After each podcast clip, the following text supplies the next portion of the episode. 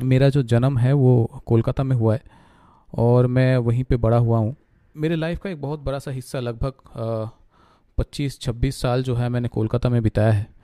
और आज लास्ट एक हफ़्ते में जो कोलकाता में वेस्ट बंगाल में और उसके आसपास के स्टेट में, ज़िले में और जो हुआ है, वो देख के मतलब अभी तो फ़िलहाल मैं मुंबई में हूँ और मुझे पता है मैं शायद अगर इस इस बात को मुंबई से कहूँगा तो शायद वो उतना ज़्यादा एप्लीकेबल नहीं होगा। लेकिन मुझे सच में कोलकाता का आज जो दुर्दशा है, उसको देख के मुझे सच में आज बहुत ही बुरा लग रहा है। जिस तरीके से हमारे कोलकाता में जो साइक्लोन आम्फन है, उसने जिस तरीके से कहर मचाया है, वो सच में एक बहुत ही बुरा हादसे जैसा लग रहा है। जैसे कि एक बुरा सपना बुरे सपने से पूरा कोलकाता, वेस्ट बंगाल और आसपास के सारे ज़िले जो हैं गुजरे हैं।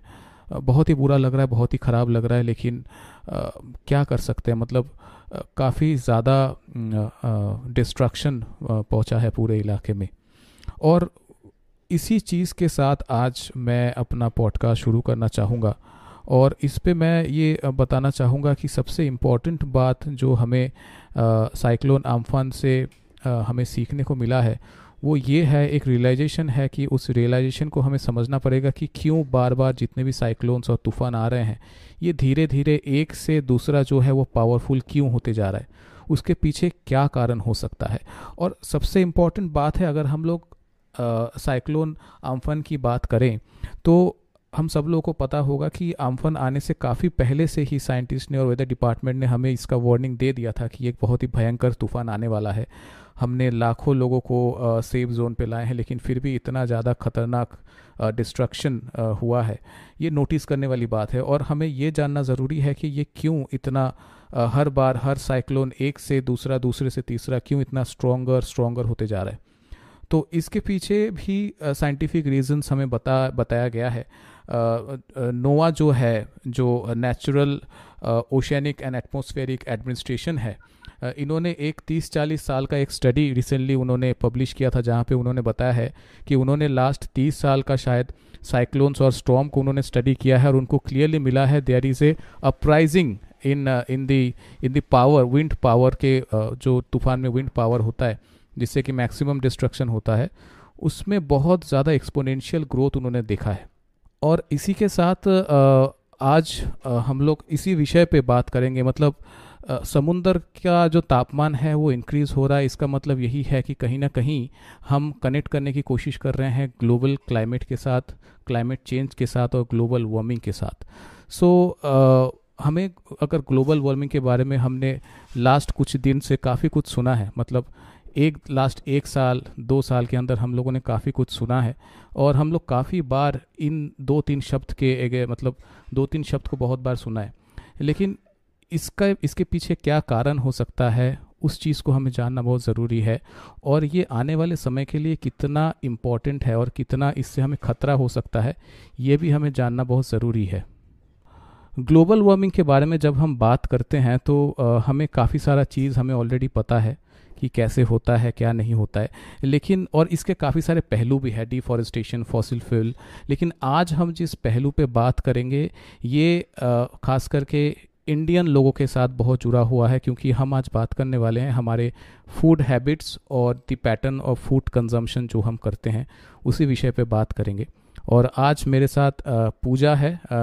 पूजा इस विषय में काफ़ी दिन से चर्चा कर रही हैं स्टडी कर रही हैं, अपना रिसर्च की हुई है। तो मैं शुरुआत में तो Pooja welcome to the show first of all और if you can hear me can we have a small introduction of your self thank you Saurabh for inviting me today मेरा नाम पूजा है। मैं दिल्ली से बिलोंग करती हूँ। फ़िलहाल मैं पुणे में रह रही हूँ। और मैं एक एनिमल लवर हूँ। मुझे जानवरों से बहुत प्यार है। और मैं इन्वायरमेंटलिस्ट हूँ। करेंटली मैं एमएससी कर रही हूँ न्यूट्रिशन में।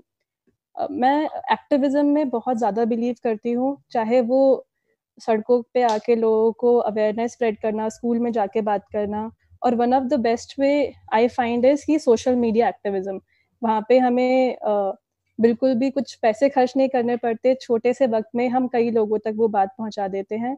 और मेरा सिर्फ़ एक ही मकसद है कि ये जो हमारा हम जहाँ रह रहे हैं, आसपास के लोग, हर कोई, हम लोग कंपैशनेट तरीके से रहें, एक दूसरे को प्यार से ट्रीट करें, चाहे वो प्राणी हो गए या फिर नेचर हो गया तो that is my aim to create a compassionate world I am very glad that आज हम लोग uh, मैं खास करके तुम्हारे साथ बात करने वाले हैं। सो so, uh, एक और चीज़ मैं मेंशन करना चाहूँगा जैसे कि मैं आज के पॉडकास्ट के लिए प्रिपेयर कर रहा था। I came across a very recent study जो फिर से नोवा की तरफ़ से आया है जो मैं सबके साथ शेयर करना चाहूँगा।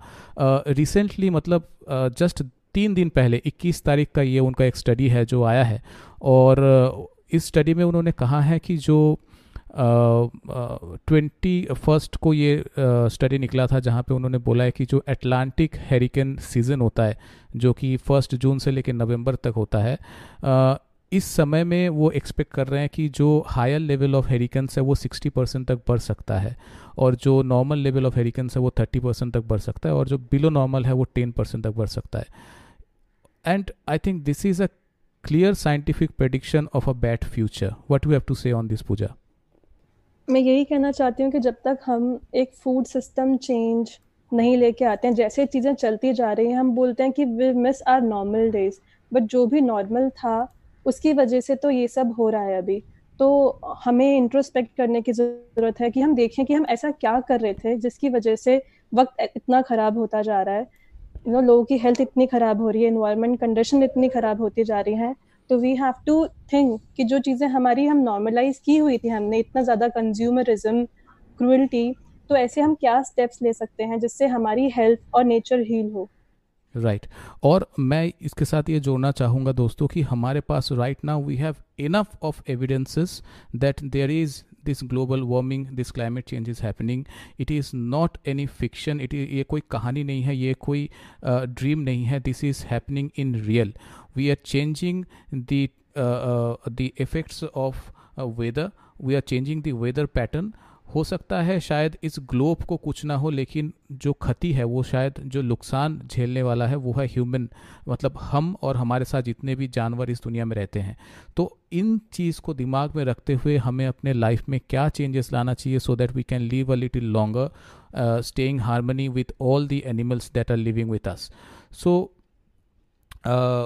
एक चीज़ पे मैं मतलब हम लोग अगर डिटेल में जाए हमारे आज के चर्चा का तो पहला सवाल जो मेरे दिमाग में भी आ रहा है कि जो मैंने अभी फ़िलहाल ऊपर मेंशन किया है, अगर उसमें हम कहीं ना कहीं देखें कि हमारा जो फ़ूड कंजम्पशन का पैटर्न है, वो कहीं ना कहीं ग्लोबल वार्मिंग या क्लाइमेट चेंज के साथ जुड़ा हुआ है। तो पूजा कैन यू एक्सप्लेन कि how our food consumption is connected with global warming and climate change there are a lot of other uh, reasons जैसे मैंने बताया कि fossil fuel है deforestation है and so many but food consumption is also one of the vital aspects or the reason for global warming कैसे जुड़ा हुआ है ये तो मैं इस चीज़ को कनेक्ट करना चाहूँगी आजकल जो चल रहा है हमारे आसपास कोरोना वायरस कोरोना वायरस अगर आपने सुना होगा, ये भी वेट मार्केट्स के थ्रू आया है चाइना से और एनिमल एग्रीकल्चर बहुत ही बड़ा इसमें हाथ है इस चीज़ का और पहले भी काफ़ी सारे जो वायरसेस थे पेंडेमिक्स थे ग्लोबल पेंडेमिक्स वो एनिमल एग्रीकल्चर के थ्रू आए हैं। The way we treat animal जिस तरह से उन्हें रखा जाता है, जिस कंडीशन में उन्हें हम एंटीबायोटिक्स देते हैं we give so much drugs to them वो बीमार पड़ते हैं डिज़ीज़ होता है और उसके थ्रू हमें भी वही डिज़ीज़ पास ऑन होते हैं अलग तरीके से। तो ये बहुत ही रीसेंट एग्ज़ाम्पल है जो सब कोई, हम लोग अपनी डाइट जो हमारी प्रैक्टिसेस थी, जो हमारी आदतें हैं, उसकी वजह से हमने पूरी ह्यूमन पॉपुलेशन को रिस्क पे रख दिया है। So we have expose our self to the future outbreaks also जब तक हम जानवरों को खाना बंद नहीं करेंगे फ्यूचर में ऐसे नए नए टाइप के डिजीजेस आते जाएँगे। So we will talk more about this uh, when we discuss further about veganism. Right. ठीक है और और एक चीज़ और एक चीज़ मुझे जो इस चीज़ के साथ जुड़ा हुआ है वो मैं पूछना चाहूँगा कि हमारे फ़ूड के, के हैबिट्स में ना काफ़ी सारे मुझे लगता है गलत कॉन्सेप्ट्स हैं गलत चीज़ें हैं मतलब फॉर एग्ज़ाम्पल मैं इसको शायद एक्सप्लेन नहीं कर पा रहा हूँ फॉर एग्ज़ाम्पल जैसे हम अगर मिल्क को कंसिडर करें हमें बचपन से बल्कि जनरेशन आफ्टर जनरेशन हमें मिल्क के बारे में ये बोला गया है कि हम जब तक दूध नहीं खाएँगे तो हमारी हड्डियाँ जो हैं वो स्ट्रांग नहीं होगा। लेकिन हम देख रहे हैं कि जो बूढ़े लोग हैं जब भी वो कहीं पे गिर जाते हैं सबसे पहले जो टूटता है उनकी हड्डियाँ टूटती है। सो so, क्या तुम्हें लगता है कि कहीं ना कहीं हमारे जो समझाने का सिस्टम है जो इनपुट सिस्टम है चाहे वो एड से आ रहा हो चाहे वो न्यूज़ से आ रहा हो कहीं ना कहीं there are lot of misconception जो हमें बोला जाता है हर रोज़। बिल्कुल सही बात है। ये चीज़ हमारे अंदर इनबिल्ट है, बचपन से सिखाई गई है तो ये कुछ आदतें हैं जो हमें बताया गया है कि मिल्क हमारे लिए बहुत हेल्दी है और हमें इसी से कैल्शियम मिलेगा। हमें राइट वे ऑफ़ एजुकेशन नहीं मिली है कि कैल्शियम एक्चुअली दूध से नहीं मिलता है। हम जो दूध ले रहे हैं वो secondary way of taking calcium है। जो सोर्स है वो वेजिटेबल्स है। गाय को हम जब चारा खिलाते हैं, हरी सब्ज़ियाँ खिलाते हैं, उसके बाद वो हमें हम जो उससे दूध ले रहे हैं, उससे कैल्शियम मिल रहा है। तो हम लोग क्यों नहीं सोचते हैं कि ऐसी क्या वेजिटेबल्स हैं ताकि हम डायरेक्टली कैल्शियम ले इंस्टेड ऑफ़ एक जानवर को उसके बीच में आके उसको तंग करें और हमें ऐसे बहुत सारे ऑप्शन है। इवन इंडिया में भिंडी है कैबेज है ब्रोकली पालक there are countless of option you can go online and search ऐसा नहीं है कि हमें कैल्शियम सिर्फ़ दूध से मिलता है और ये आधा सच है अगर हम देखें तो। क्योंकि हमें सिर्फ़ कैल्शियम के बारे में बताया जाता है, हड्डियाँ मज़बूत करता है, पर ये नहीं बताते कि उसके साथ और चीज़ें क्या लिंक्ड हैं। जैसे कि हमारी बॉडी एल्कलाइन होती है पीएच लेवल जो हमारी बॉडी का है, और दूध हो गया एसिडिक तो जब हम हमारी बॉडी में जाता है, बहुत लोग बोलते हैं कि हमें गैस बनती है, जब हम दूध पीते हैं, या लैक्टोज इंटॉलरेंट है। ऐसी टर्म बहुत ज़्यादा आगे आती हैं, पर हम सिर्फ़ सिंपल वे में देखें तो जानवर को इंजेक्शन मिलते हैं ऑक्सीटोसिन के, ताकि और दूध दे। तो ये सारे जो केमिकल्स हो गए वो हमारे बॉडी पे भी असर करते हैं।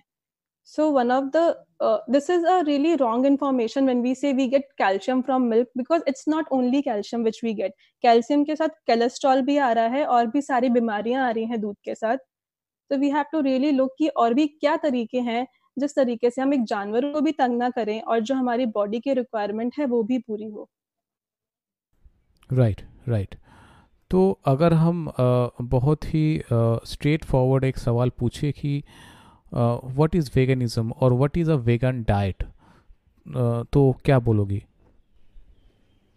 Veganism mainly it is about uh, being in a world जहाँ पे हम दूसरे प्राणियों को जीव जंतुओं को नेचर को और अपनी खुद की बॉडी को अच्छे से ट्रीट करें जहाँ क्रूल्टी इन्वॉल्व ना हो। तो हमारी किसी भी चीज़ के लिए, चाहे वो खाने की चीज़ें हो, पहनने की चीज़ें हो, उसे किसी और को तकलीफ़ ना हो। तो वीगनिज्म का बहुत ही छोटा सा ये कॉन्सेप्ट है। It is not a fashion कि ये एक ट्रेंड नहीं है, बहुत लोग कहते हैं। ये मेनली सिर्फ़ करोड़ों जानवर जो इतने मर रहे हैं, उनकी वजह से जो नेचर पे प्रभाव पड़ रहा है, जो हमारी सेहत पे प्रभाव पड़ रहा है। ये एक सोशल जस्टिस मूवमेंट है, बहुत ही ग्रो हो रही है, ये अभी लाइमलाइट में आ रही है।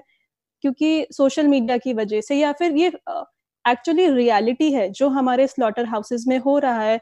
हमें छोटे छोटे जो बुचर शॉप्स होते हैं, हम रियलिटी में देख रहे हैं कि जानवरों को तकलीफ़ मिल रही है। हम लोग उनको तंग कर रहे हैं अपनी ग्रीड के लिए, पर हम इग्नोर करके आगे बढ़ते हैं। पर वीगनिज्म यही कॉन्सेप्ट है कि हम थोड़ा कॉन्शियस कंज्यूमरिज्म करें। हम आँख खोल के चलें, देखें हमारे आसपास क्या सफरिंग हो रही है। हम एक दूसरे को हील करते करते आगे बढ़े, ना कि नेचर को निचोड़ के जानवरों को तंग करके। So that is the main aim everybody together and live like that so इधर पे तो मुझे एक चीज़ जो एकदम क्लियरली समझ में आ रहा है क्योंकि uh, मेरे दिमाग में जब पहली बार वीगन और वीगन डाइट के बारे में आया था तो मुझे लगता था कि it's it's just about a food habit but it is not about food habit it is about a philosophy about an idea कि कैसे आप अपने लाइफ को in harmony with other species जिनके साथ हम चलते हैं इस दुनिया में, सब एक साथ कैसे चल सकते हैं without harming without you know किसी को दर्द पहुँचाए।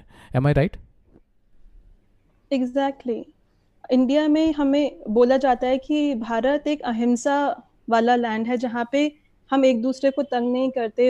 यहाँ गांधी जी और इतने सारे अच्छे लीडर्स आए हैं जिन्होंने हमें नॉन वायलेंट प्रैक्टिसेस के बारे में बताया है। तो uh, हम जब सफरिंग देखते हैं आसपास तो हम लोग क्वेश्चन करना भूल चुके हैं। हम लोगों ने जानवरों को एक चीज़ की तरह देखना देखने लगे हैं कि ये लेदर है या दूध हमें मिलता है। हमें उन्हें एक प्राणी की नज़र से देखना चाहिए जैसे कुत्ते बिल्ली हैं वैसे ही चिकन मछली ये सब है। तो we have to be conscious क्योंकि जब हम एक दिल में प्यार लेके भावना के साथ बढ़ते हैं तभी हम अच्छे से जी पाएँगे you know when we are harming somebody even जो लोग स्लॉटर हाउस में काम करते हैं, उनकी मेंटल हेल्थ पे भी काफ़ी असर पड़ रहा है। आप रोज अगर एक जानवर को मार रहे हो, उसकी चीख को आप इग्नोर कर रहे हो, वो खून आप देख रहे हो but you are not helping it as a good human being हम सारे कंपैशनेट लोग हैं। हमारे सामने कोई किसी को मारेगा तो हम रोकेंगे। हम इग्नोर करके नहीं चले जाएँगे कि नहीं, उसकी टी शर्ट अच्छी थी तो टी शर्ट ले लो, उससे या पैंट ले लो, इस इंसान के मास में आयरन होगा तो ले लेते हैं। हम लोग वैसे बने ही नहीं हैं। So we have to get back to our roots और इस बारे में थोड़ा सोचें, हम जब भी कोई चीज़ खरीदते हैं, क्या जो भी हम पहन रहे हैं, खा रहे हैं, उसके पीछे कोई क्रूल्टी इन्वॉल्व है या नहीं? This is the simple question which you have to ask your self before consuming anything using anything that's all right हमें एनिमल को as a product as a consumable product नहीं देखना चाहिए और ना ही उनका इस्तेमाल करना चाहिए। This is the the underline statement की जहाँ जो हम आज बोलना चाह रहे हैं।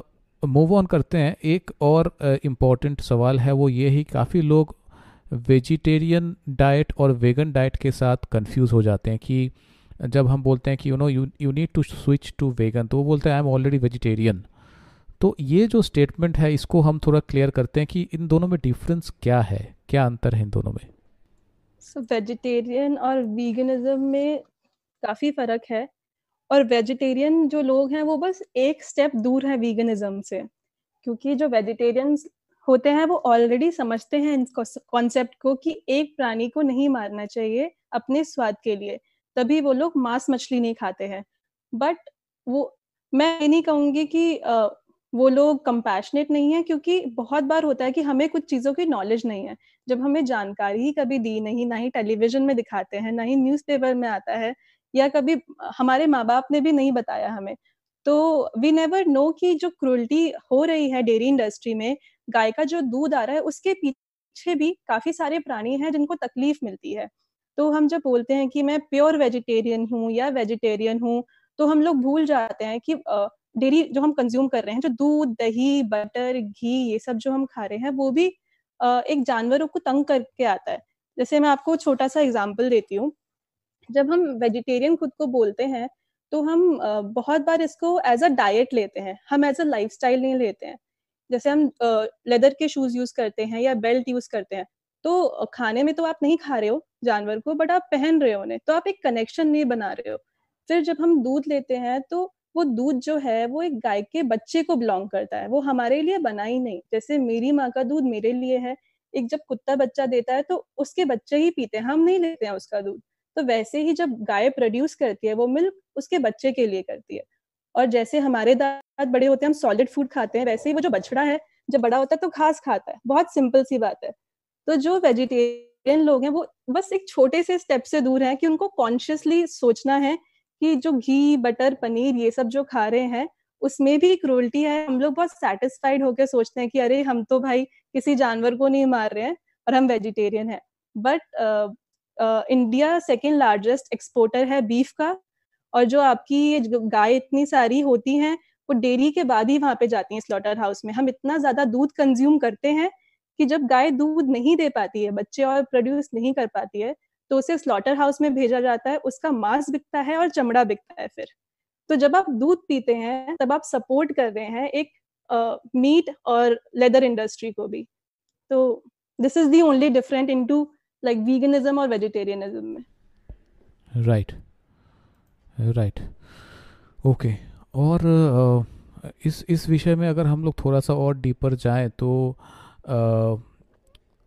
how being a vegan you can impact on the global warming ये हमने जस्ट पहले थोड़ा सा डिस्कशन किया था लेकिन अभी हम इसके थोड़े से और डेप्थ में जाते हैं और इसका एनालिसिस ऐसे करते हैं कि मतलब I just want you to explain the matter in two three different perspectives like अगर हम बोले कि अगर हम अपने डाइट को कंट्रोल कर रहे हैं तो वो हमारे हेल्थ पे वो हमारे इन्वायरमेंट पे और uh, uh, जो हमारे साथ एनिमल्स रहते हैं uh, उन पे कैसे इसका इफ़ेक्ट होता है? क्योंकि अभी रिसेंटली एक साल पहले शायद जो डब्ल्यू डब्ल्यू ई का जो एक स्टैट आया था कि हम कितना विरोशियस हो गए हैं कि लास्ट 40 साल में हमने वाइल्ड लाइफ का 60 परसेंट वाइल्ड लाइफ जो है वो हमने एक्सटिंक्ट कर दिया है और कहीं ना कहीं human race is responsible for that कहीं ना कहीं directly indirectly the human race is responsible for that and which is मतलब डब्ल्यू डब्ल्यू ने स्ट्रेट फॉरवर्ड कहाँ है।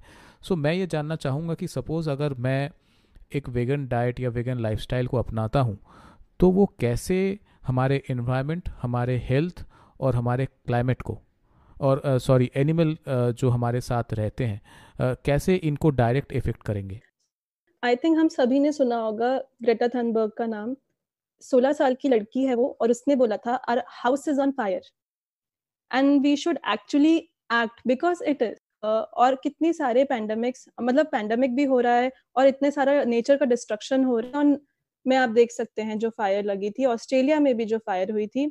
तो ये जो फायर लगती है इसका बहुत मेन कारण हम जो जानवरों को तंग करते हैं ना, और उनके लिए जैसे हम एक लैंड यूज़ करते हैं उन्हें रखने के लिए, फिर हमें और लैंड की ज़रूरत होती है उनका खाना उगाने के लिए। तो काफ़ी सारा डिस्ट्रक्शन इसमें इन्वॉल्व है, और जो एनिमल एग्रीकल्चर से ग्रीन हाउस गैस एमिशन होती है, उसमें कार्बन डाइऑक्साइड सब कुछ इंक्लूडेड है। और ये जो एनिमल एग्रीकल्चर से जो गैस आती है, वो अगर आप पूरा टोटल कर देंगे ना, जो जो हमारे कार, ट्रक, प्लेन, ट्रांसपोर्टेशन जितने भी मोड हैं, इनका कंबाइन करके भी अगर आप स्टैट्स निकालेंगे, तब भी एनिमल एग्रीकल्चर का ज़्यादा निकलेगा आपका ग्रीन हाउस हेमिशन सो और मतलब ये स्टैट्स आपको ऑनलाइन मिल जाएँगे, जैसे एक वेबसाइट है वर्ल्ड वाटर इंस्टीट्यूट करके तो वो बताती है कि एनिमल एग्रीकल्चर 51 परसेंट ज़्यादा ग्रीन हाउस गैस एमिशन करता है, बाकी और जितने भी मोड्स हैं उनसे. और मीथेन हमारी जो गाय से निकलती है वो 70 परसेंट ज़्यादा डैमेजिंग है कार्बन डाइऑक्साइड एमिशन से। सो so ये जो स्टैट्स हैं ये सब ऑनलाइन अवेलेबल कुछ भी मैं खुद नहीं बना रही हूँ अगर आप चाहें। और डिफॉरेस्टेशन uh, एक चीज़ होती है कि हम पेड़ काट रहे हैं इन जानवरों को रखने के लिए और उनके लिए बट जब हम उनके लिए लैंड हटाते हैं जो बाकी जानवर हैं उनको भी तकलीफ़ होती है। उनकी हम रहने की जगह छीन रहे हैं। चाहे किसी भी पर्पज से हो, वहाँ हम चीज़ें जानवरों के खाने के लिए उगाएँ, चाहे इंडस्ट्रियलाइजेशन करें तो जितनी भी स्पीशीज होती हैं, कितनी सारी एक्सटिंक्ट हो गई हैं animal agriculture is one of the leading cause of deforestation and species extinction so we have to think in a wholesome way कि यूएन ने भी मतलब रिपोर्ट निकाली थी, जहाँ उन्होंने ये बताया था कि हमारे पास सिर्फ़ 12 साल हैं कि हम इस चीज़ को पूरा पलट सकते हैं।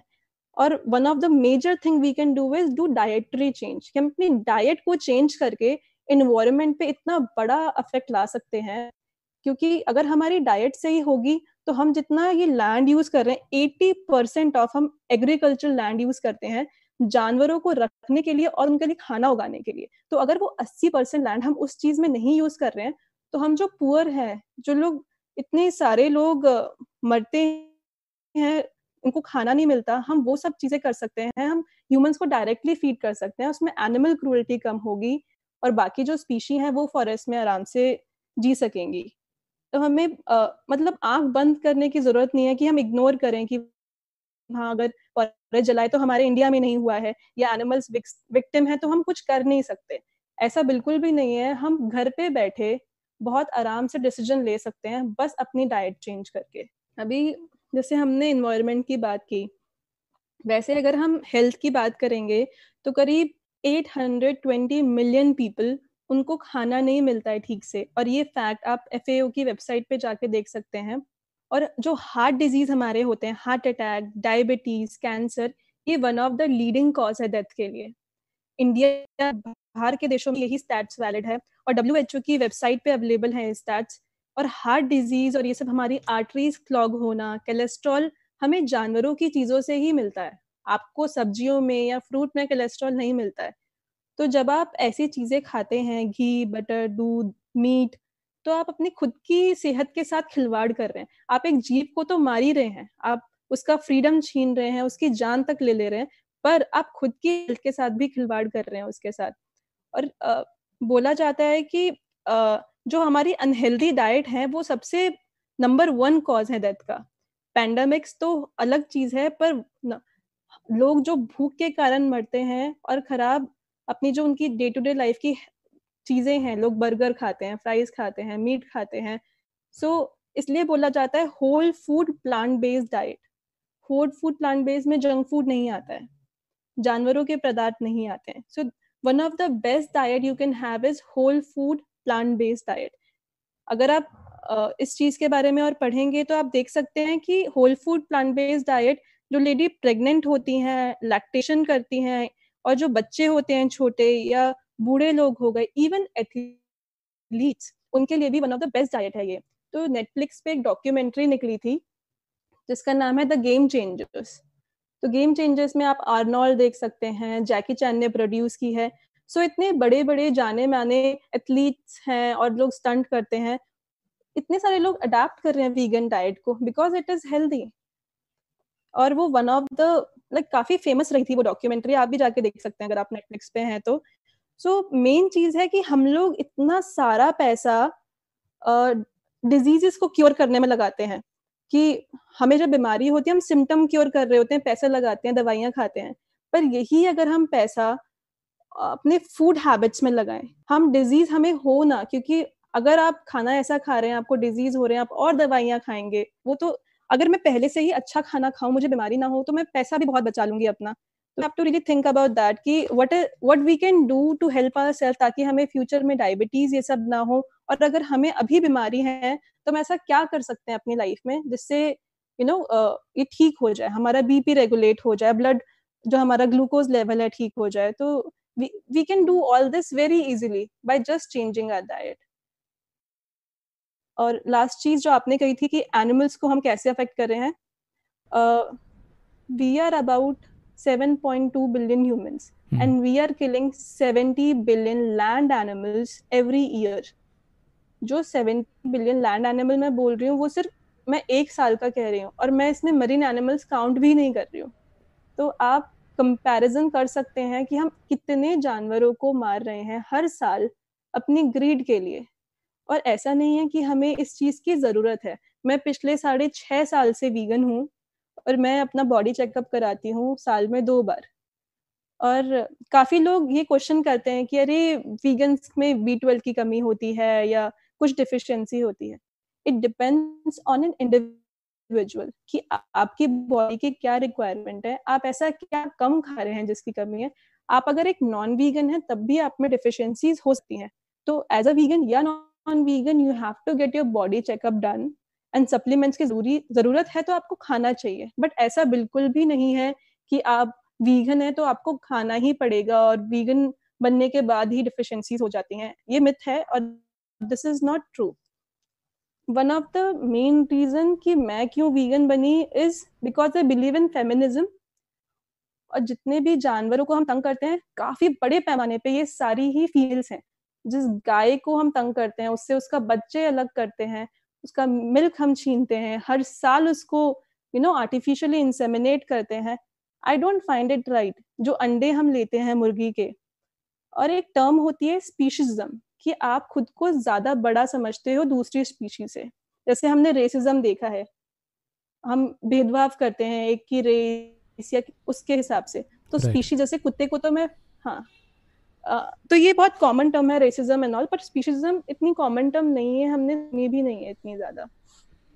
तो जैसे मेरा कुत्ता है मैं उसको प्यार करूँ पर उसको चिकन खिला दूँ मैं। तो ये बहुत ही अजीब चीज़ है कि मैं एक प्राणी के लिए तो इतना प्यार महसूस करती हूँ, पर दूसरे की तो मैंने ज़िंदगी की वैल्यू ही नहीं रखी, उसे खाना बना दिया। So it is also about that कि हम एक हम, हमारे, हमें बस अपना पर्सपेक्टिव चेंज करने की ज़रूरत है कि जैसा दर्द हमारा कुत्ता महसूस करता है, बिल्ली महसूस करती है, वैसा ही गाय भी करती है, चिकन भी करते हैं। And one of the main reason is human rights आप जानते ही होंगे कि जो लोग डेयरी में काम करते हैं या ऐसी इंडस्ट्री में, उनको वे, उनको पैसे इतने ज़्यादा भी नहीं मिलते। काफ़ी कम अमाउंट में उनसे काम कराया जाता है और उनको मेंटली भी काफ़ी इश्यूज़ होते हैं क्योंकि वो टॉर्चर कर रहे हैं एनिमल्स को। So, it is not a good industry to be a part of. आप किसी को अगर सफ़र करते हुए देखेंगे तो आपको भी अच्छा नहीं लगेगा रोज के तौर पे। तो ये मेरा यही रीजन है वीगन बनने का and just not vegan I believe to be an activist is a very important thing आप अगर कोई चीज़ देख रहे हो आपके सामने विटनेस कर रहे हो अगर आप उसके ऊपर कुछ काम नहीं कर पाओगे तो आपको हेल्पलेस फील होगा। अगर मैं आपको बताऊँ कि आ, सामने रोड पे कोई किसी को मार रहा है तो आपके अंदर वो एनर्जी आएगी कि मैं जाऊँ और रोकूं राइट तो वही एक एक्टिविस्ट का काम होता है कि हमें जब इतनी बातें पता है कि इतने सारे जानवर सफ़र कर रहे हैं तो हम उसके ऊपर एक एक्शन लें और वो एक्शन कितने भी छोटे पैमाने में भी हो सकता है और जितना भी आप बड़ी कैंपेन्स करना चाहें, वो आपके ऊपर डिपेंड करता है राइट right. बस तुम्हारी बातें सुनते सुनते मुझे बस वो सवाल आ रहे थे, लेकिन उसका जवाब भी तुमने दे दिया कि मतलब तुम्हारे लाइफ में ये वेगनिज़म कैसे आया, उसका जवाब भी मिल गया, क्योंकि मेरे दिमाग में वो सवाल आ रहा था कि मैं तुमसे पूछूँ कि कैसे तुम्हारे लाइफ में ये चेंजेस कैसे आए। सो मूविंग ऑन मैं एक चीज़ और जानना चाहूँगा कि जैसे हम जब इंडिया के फ़ूड हैबिट्स के बारे में बात करते हैं there is a huge variety और हमें पता है कि इंडिया का एक बहुत ह्यूज uh, पॉपुलेशन जो है वो uh, कहीं ना कहीं नॉन वेज पे डिपेंडेंट है। उनका एक हैबिट बन के आया है काफ़ी दिनों से मतलब जनरेशन आफ्टर जनरेशन सो अगर किसी को रियलाइज़ हो कि yes this is what I want to become what should be the first steps towards that veganism तो क्या होना चाहिए? क्योंकि ये पता है थोड़ा सा टफ है उनके लिए जो लोग काफ़ी ज़्यादा नॉन वेज खाने पे डिपेंडेंट हैं, लेकिन अगर वो रियलाइज़ कर ले तो वो कहाँ से शुरू करें? सबसे पहली चीज़ है कि मैं बिल्कुल समझती हूँ कि हमें क्रेविंग्स होती हैं। बचपन से हमने इतनी चीज़ें खाई हैं तो हम मिस करेंगे उन्हें, उसका जो स्वाद है। पर स्वाद जो है, वो हम मसालों से या उनके ऑल्टरनेटिव से भी ला सकते हैं बहुत आसानी से। एंड एक वन ऑफ़ द मेथड्स कि वीगन फ़ूड इज़ एक्सपेंसिव तो मैं घर पे खुद ही कोकोनट का दूध बनाती हूँ और एक कोकोनट में बहुत ही आसानी से एक लीटर दूध बहुत ही क्रीमी, रिच बनता है। उसकी चाहे आप चटनी बनाइए, दूध बनाइए तो ऐसी बहुत ही सारी ऑनलाइन रेसिपीज़ हैं जो आप अडाप्ट कर सकते हैं। One of the thing is vegan का अगर आप डाइट फॉर्म में देखेंगे तो आप सबसे पहले इस चीज़ पे फोकस करें कि कौन सी कौन सी चीज़ जानवरों से आ रही है। तो उसमें दूध, घी, दही ये सारी चीज़ें हो गई और luckily we are living in the best time जहाँ पे इन सारी चीज़ों के ऑल्टरनेटिव भी मौजूद हैं। जब मैं वीगन बनी थी उस टाइम पे इतने ऑल्टरनेटिव नहीं थे। दो साल तक मैंने कोई दूध तक नहीं पिया था क्योंकि वीगन में इस वजह से नहीं बनी थी कि मैं अपनी हेल्थ ठीक कर लूँ या किसी, मुझे सिर्फ़ जो क्रूल्टी हो रही थी, मुझे उसके ऊपर स्टैंड लेना था। और बाद में डिस्कवर होता गया धीरे धीरे जब हम इस बारे में जानते हैं तो आप और भी लोगों से मिलेंगे। बहुत ही बढ़िया लोग हैं इंडिया में वीगन कम्युनिटी है फेसबुक पे हर जगह। तो you will find amazing people जो आपको गाइड करेंगे। आप किसी भी सिटी में हैं, आप अपने ही जैसे और लोगों से मिल सकते हैं। रेस्टोरेंट में जा सकते हैं जो वीगन है वीगन ब्रांड्स की चीज़ें खरीद सकते हैं। बैंगलोर में एक बहुत अच्छा स्टार्टअप है गुड मिल्क का और वो काफ़ी अच्छे रिच प्रोडक्ट्स यूज़ करता है। And they, the price is not that expensive. So, there are so many brands, so many options. agar aapko chicken pasand tha pehle तो it is not just the flesh you like the texture of it you like the masalas which were used तो आप वही masalas लीजिए और texture के लिए आप चाहे सोया यूज़ करें सोया चंक्स या फिर जैक फ्रूट हो गया. There are so many alternatives and then फिर आपका जो पहनावा है, पहनावे में अगर आप लेदर यूज़ करते हैं तो फेक लेदर आता है. वूल यूज़ करते हैं सिल्क यूज़ करते हैं तो अलग मटेरियल्स तो we have alternatives of it and a lot of people don't know but honey is also not vegan काफ़ी सारी जो बीज हैं, वो मरती हैं हनी की वजह से। हम उन्हें पहले तो धुएँ से उड़ाते हैं, फिर जो भी पूरा प्रोसेस होता है, उसमें काफ़ी पैमाने पे बीज मरती हैं। तो bees are really important to survive काफ़ी सारे हमें वेजिटेबल फ्रूट उनकी वजह से मिलते हैं।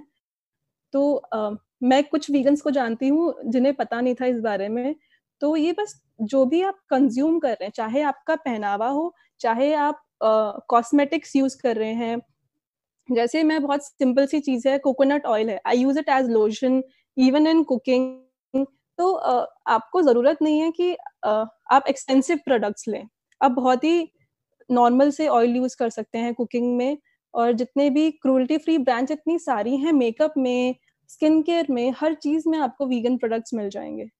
So it is really easy to go vegan and after all this you don't find any thing कि मुझे नहीं मिल रहा ये सब। You please come and you can message me any time vegan Pooja Instagram पे है। I chat to a lot of people every day just because of this I will personally like share the links the recipes anything which you need help in so या a lot of animals are rooting for you to go vegan so अगर आप vegan बनना चाहते हैं, आपको ऐसे लोग भी मिल जाएँगे, जानकारी भी मिल जाएगी, बहुत आसानी से।